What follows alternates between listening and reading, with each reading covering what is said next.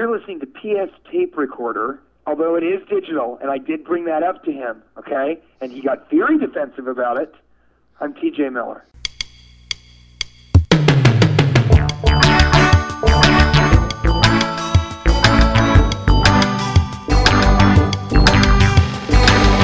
Hello there, I'm PF, this is my tape recorder. Coming up, Sam Miller of Paradise Fears discusses the foibles of doing covers. I think because we got our start from original music and touring and used covers as a supplement, that kind of helped brand us a little bit differently. We're posting original content on our site, and if people are watching it and, you know, coming back to the channel because of the covers, it doesn't really matter how they found out about us. We'll hear more from Sam in a little bit, including what it was like for them to be on their first national tour last year with All Time Low and The Ready Set and a bunch of other bands. We'll also hear an original song by Paradise Fears. I think you're going to dig it. Fangirl will give us a full report on the Warped Tour, which wrapped up last week, I believe it was. But first, as always, fake news.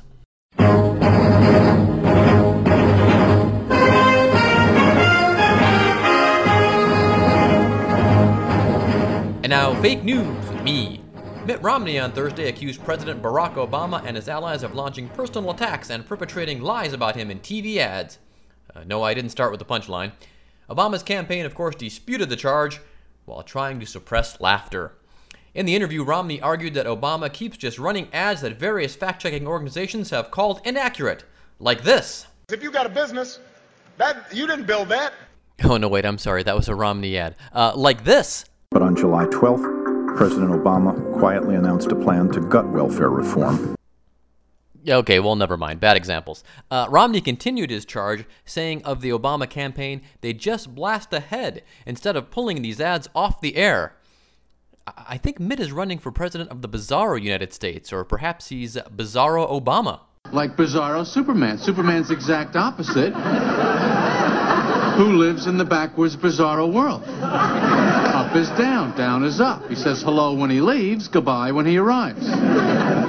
In other news, a new Fox News survey gives President Obama a 49 to 40% lead over his Republican challenger amid signs that Romney's favorability ratings are falling. Last month, the same poll gave President Obama a 45 to 41% lead. Fox News executives have hidden all the sharp objects at the network, and volunteers are taking turns on Sean Hannity's suicide watch. Mitt Romney campaign spokesperson Andrea Saul attempted to counter an Obama ad that suggests a man's death from cancer was partially caused by Romney's Bain Capital shuttering the plant in which the gentleman worked and ending his health care. Ms. Saul tried to put to rest any suggestion that Romney might bear some responsibility by saying, obviously, it's unfortunate when anyone loses their job. This particular case was a plant that was closed years after Governor Romney left the company. Okay, well, I guess that's an okay point, but Andrew, don't say anything else. No. If people had been in Massachusetts under Governor Romney's health care plan, they would have had health care. No! And she said that on Fox News. Romney campaign officials immediately hit all the sharp objects on the tour bus and took turns on Mitt's suicide watch. And finally, NBC is a big winner with its Olympics coverage, says rating service Nielsen. Though the network may be barely breaking even on the games, it has had a chance to promote all of its fall lineup to an incredibly large TV audience, which should in turn provide big ratings to all of NBC's new shows. Until people actually watch them. In a recent poll, 76% of viewers approved of NBC's Olympic coverage, but that may mean that 76% of viewers approve of Whitney being preempted for the whole summer. And that's been fake news with me. The Warped Tour was one of the biggest rock and roll tours of the summer. It just wrapped up about a week and a half ago. And here is Fangirl with a review.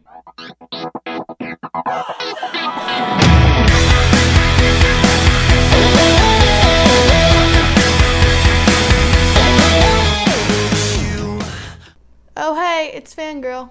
Recently, I had the opportunity to go to the Vans Warped Tour, specifically the Cincinnati Warped Tour. Our Cincinnati venue was kind of unfortunate because it's tiny. It's got a really crappy amphitheater that even the bands complained about, and the stages were pretty much just set up wherever there was more than 3 yards of space. There were a couple other obnoxious things about this tour. The first thing is, I'm not racist, I'm crowdist. That's what I'd like to call it. Well, you see someone and you can tell exactly who they're there for. You see a girl with blue hair, up, she's there for Blood on the Dance Floor. You just know it. The dress code for Warped Tour. Everybody gets there, they're wearing their cute little outfits, they've got their purses, they've got their hair all done nice, they're gonna look all hot for their favorite band member. 5 minutes later, it's like, I'm gonna run around in a bra and take off my shirt. Nobody's gonna care, honestly. You just see someone running around in a bra and you're like, yep, that's normal. Sounds good. You have fun there. The merchandise guys, they're pretty much just guys that wish they were in the band. So in the first hour, they're like, oh yeah, you want a t-shirt? Go ahead. But in the last hour, they're like, okay, take the shirt and go, please. And lastly, for lame parents, there was a reverse daycare, which according to the very helpful app said that there was going to be like a tent and there was going to be chairs and all this convenient stuff in case the parents wanted a break from the music, as they put it. Yet, apparently, my parents checked it out, and it looked more like a refugee tent from some third world civil war. So instead of getting to spend time in the reverse daycare, they actually went to the VIP area, because it was a lot better than hanging out somewhere that looked sadder than a daycare at a Las Vegas casino. Now, I've learned one thing. There is a big difference between a signing and a meet and greet. At a signing, you are rushed in there, you try to talk to somebody, and you're lucky if you're the one that the band member actually answers. And you never know if they're going to be jerky or not. Because when meeting my hero, he said, you have paint all over your face. And then when I told him that his music brought me closer to my sister, he just said, closer, ew. And I was like, okay, that's not what I meant by that, but I'll just go. However, I got a meet and greet for my other hero, and he actually ended up talking to me about marching band for 20 minutes. So you got to know the difference, and you got to rehearse what you're going to say ahead of time, or else it completely ruins the moment. Okay, until next time, this is Fangirl. Paradise Fears are a sextet from South Dakota, and Fangirl and I first came across them last November when we went and saw All Time Low in Louisville. All Time Low was the headliner, and then the feature acts were The Ready Set and He Is We. But Paradise Fears were the very first act on, and of course that's a tough spot to be in when you're the opening act for the rest of the show, and particularly tough for them when you consider it was their first national tour ever. But they nailed it, and we really enjoyed them, talked to them after the show. A month later, we're back home in Cincinnati, going to see the Ready Set, who are headlining. They are along with the Downtown Fiction and the Summer Set, and when we get to the venue, we see Paradise Fears setting up their merch. We couldn't have been happier to see Paradise Fears again. They smashed it again in the opening slot, and if you've heard of them, you've probably seen the covers they've done of such songs as Carly Rae Jepsen's Call Me Maybe, and they do a wonderful version of the Maroon 5 it's actually Adam Levine from Maroon 5, and Gym Class Heroes' Stereo Hearts. You might have seen that on YouTube, but they do a lot of great original tunes. Lead singer Sam Miller was kind enough to give us a call from the road. They were in Columbus, Ohio, doing a gig, as we say, and we spoke to Sam about the group and what's in store for them for the future, and afterwards we'll hear an original track from the band, so enjoy.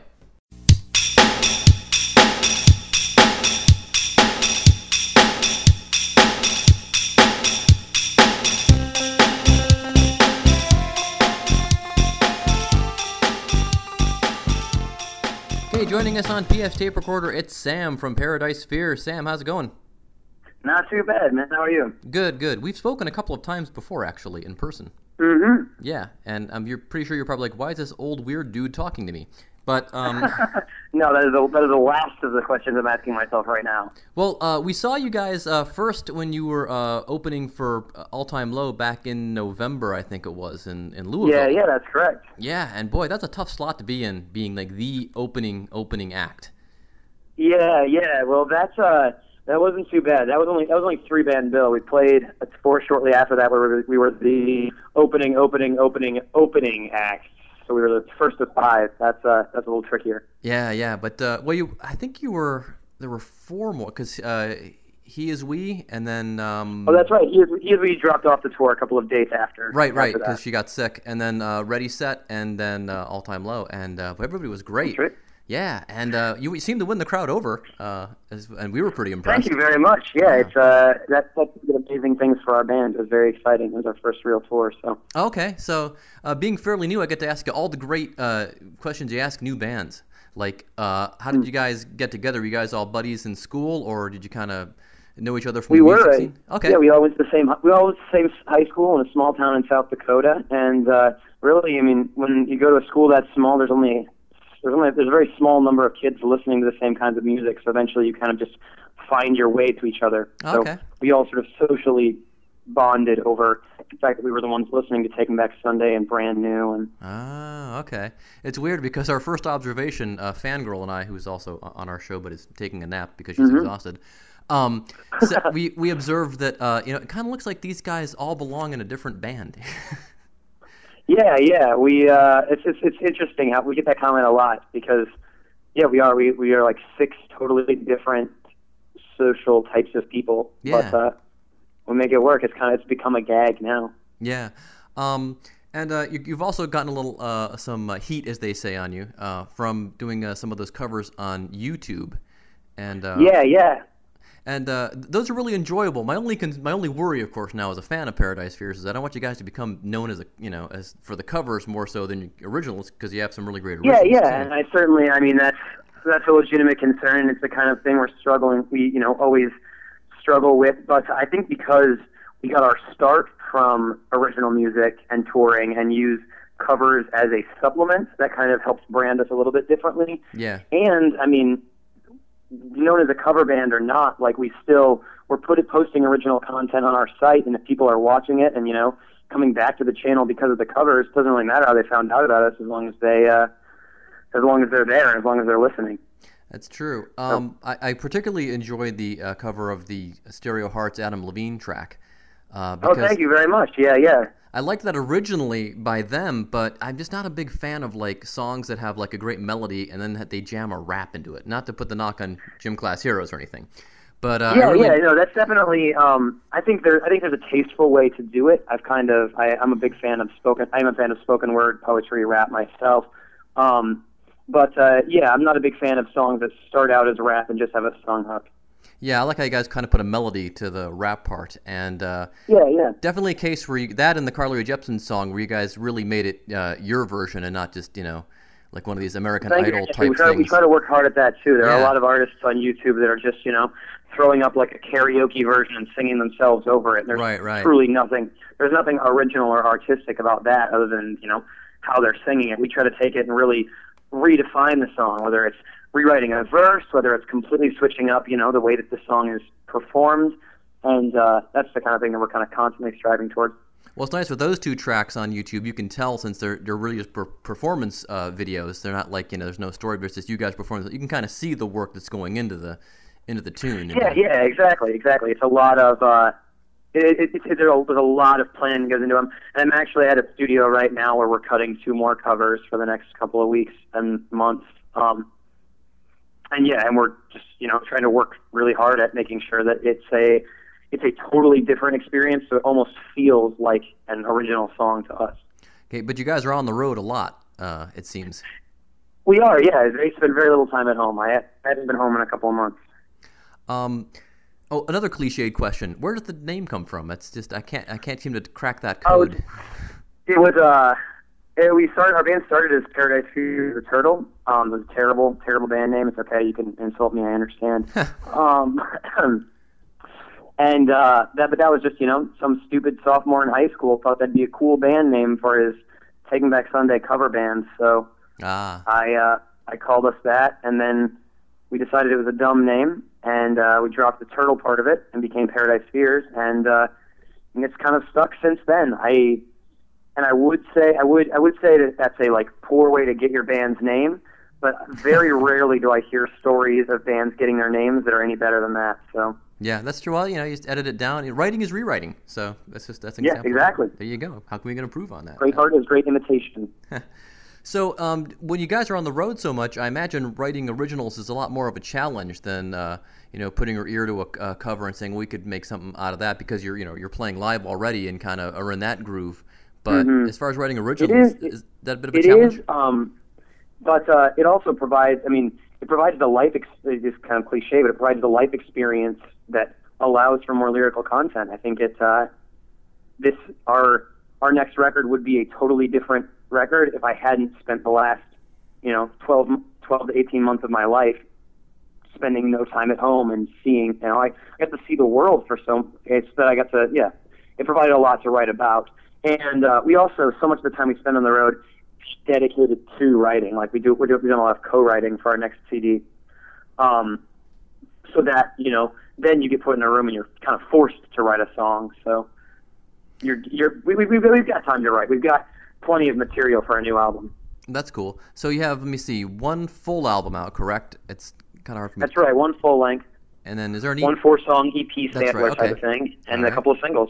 There you go. All right. And we'll probably play one of the tracks after the interview. Are you guys, a dumb question, are you guys on a major or distributed by a major?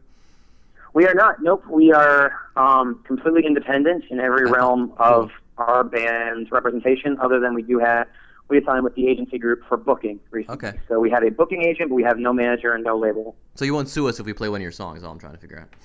Oh, no. Go ahead. I still don't know what the legality of that is. Occasionally. Yep. I mean, I've had... Yeah, no. Like when The Ready Set was on, I played that track. I figured, well, Sony won't get too upset. We're promoting, you know, the band. So. And maybe that's somewhere down the line in like 3 years, there's going to be 10 cents worth of royalties in it for me. Yeah, exactly. Like that. Well, that's the way that it works now, though, is that you have to tour a lot. And then when we saw you guys in, pleasantly surprised, by the way, to see you in Cincinnati with the Ready Set. Okay. Yeah, we saw your merch table, and Fangirl and I were like, Paradise Fears, all right. We were so excited. Yeah.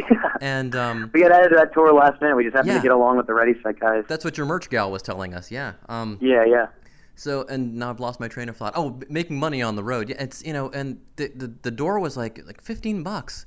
And we're supposed to get tickets from the label. My wife and I were like, oh, the hell with us. Just buy tickets. These guys aren't making any money. Holy crap. It's so funny you mentioned that, because not more than 10 minutes ago, I was just having a conversation about how I hesitate to use the word spoiled, because I'm spoiled by the system too, or I was spoiled by the system, but how our genre of music has the cheapest tickets of any genre. Yeah. Like, yeah, you're going to see, like that night, you were going to see 5 bands for $15.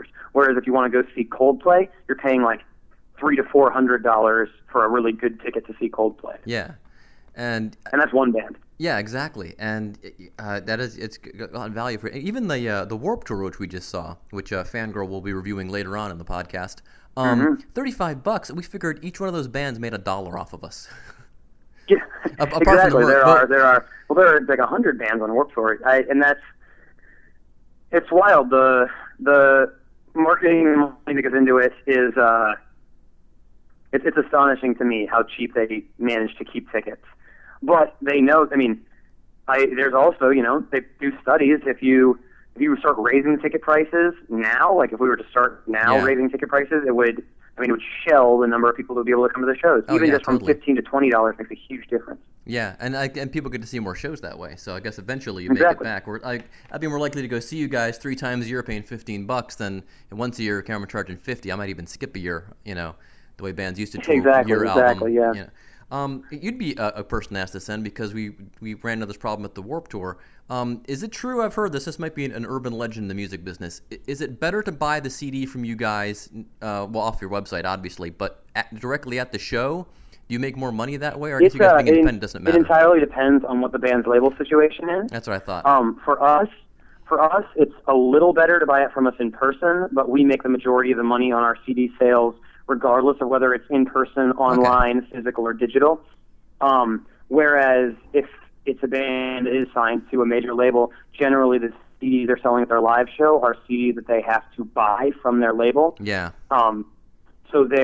So it helps them if you buy it there, but I mean, a lot of them don't even sell it, because if you got to pay $7 for your own CD just to be able to sell it for $10, that doesn't do a whole lot for you.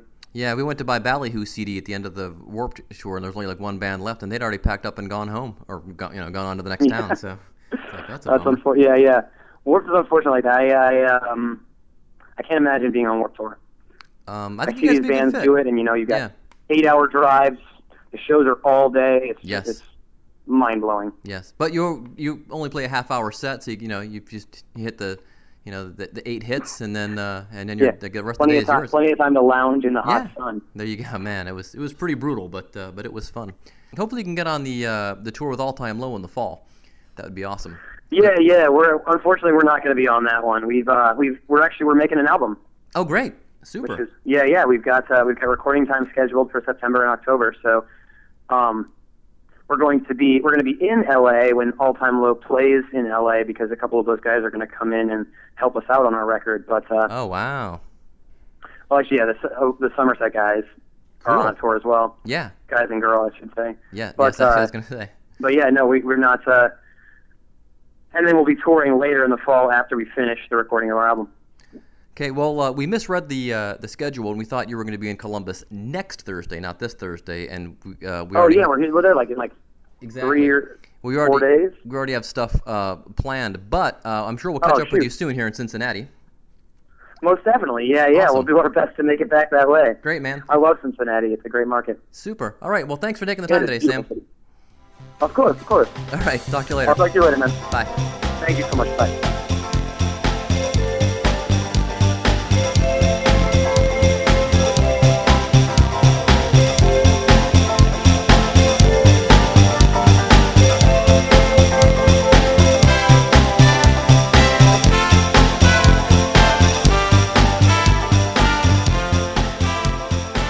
Again to Sam Miller from Paradise Fears for joining us on PF's Tape Recorder. All right, as promised, I'm going to play you an original track by Paradise Fears.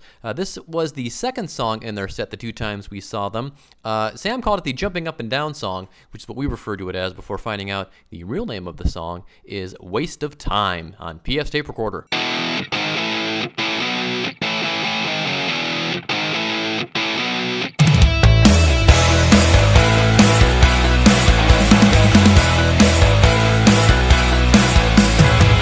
Taking back the things you said when you were giving this up, when you wanted me gone. You call me stupid, call me reckless, call me up whenever you need someone to lean on. But then you told me those pretty little lies you say I've got nothing to worry about. Made me a pawn in the pretty little games you play, but this time I'm calling you out.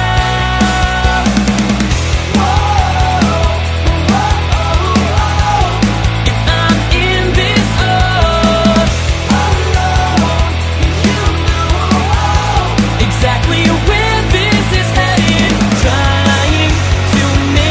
this right.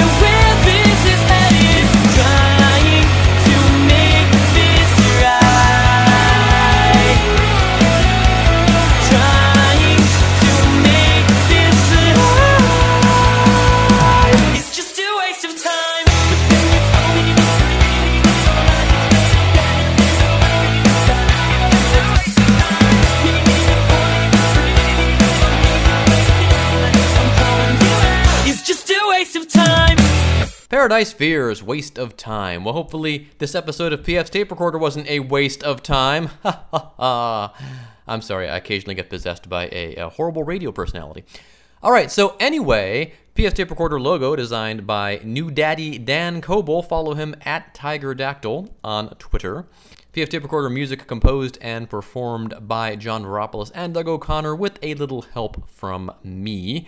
Like us on Facebook, follow me on Twitter at PF66. If you're listening to this any other way than through the Podbean website, please go to pfradio.podbean.com because you'll have all the links there that are relevant to today's show, as well as a link to the site that's raising money for comedian Caleb Medley. He was injured in the Colorado theater shootings a couple of weeks ago. I know that's fallen out of the headlines recently, but, you know, in the wake of the other horrible shooting in Wisconsin, good grief.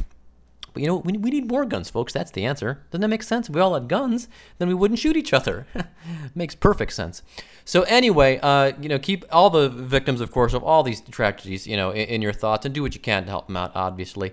And let me see. I think that's going to do it. We'll try to end it on an up note here with some bouncy outro theme music. As I say, so long, and thanks for listening.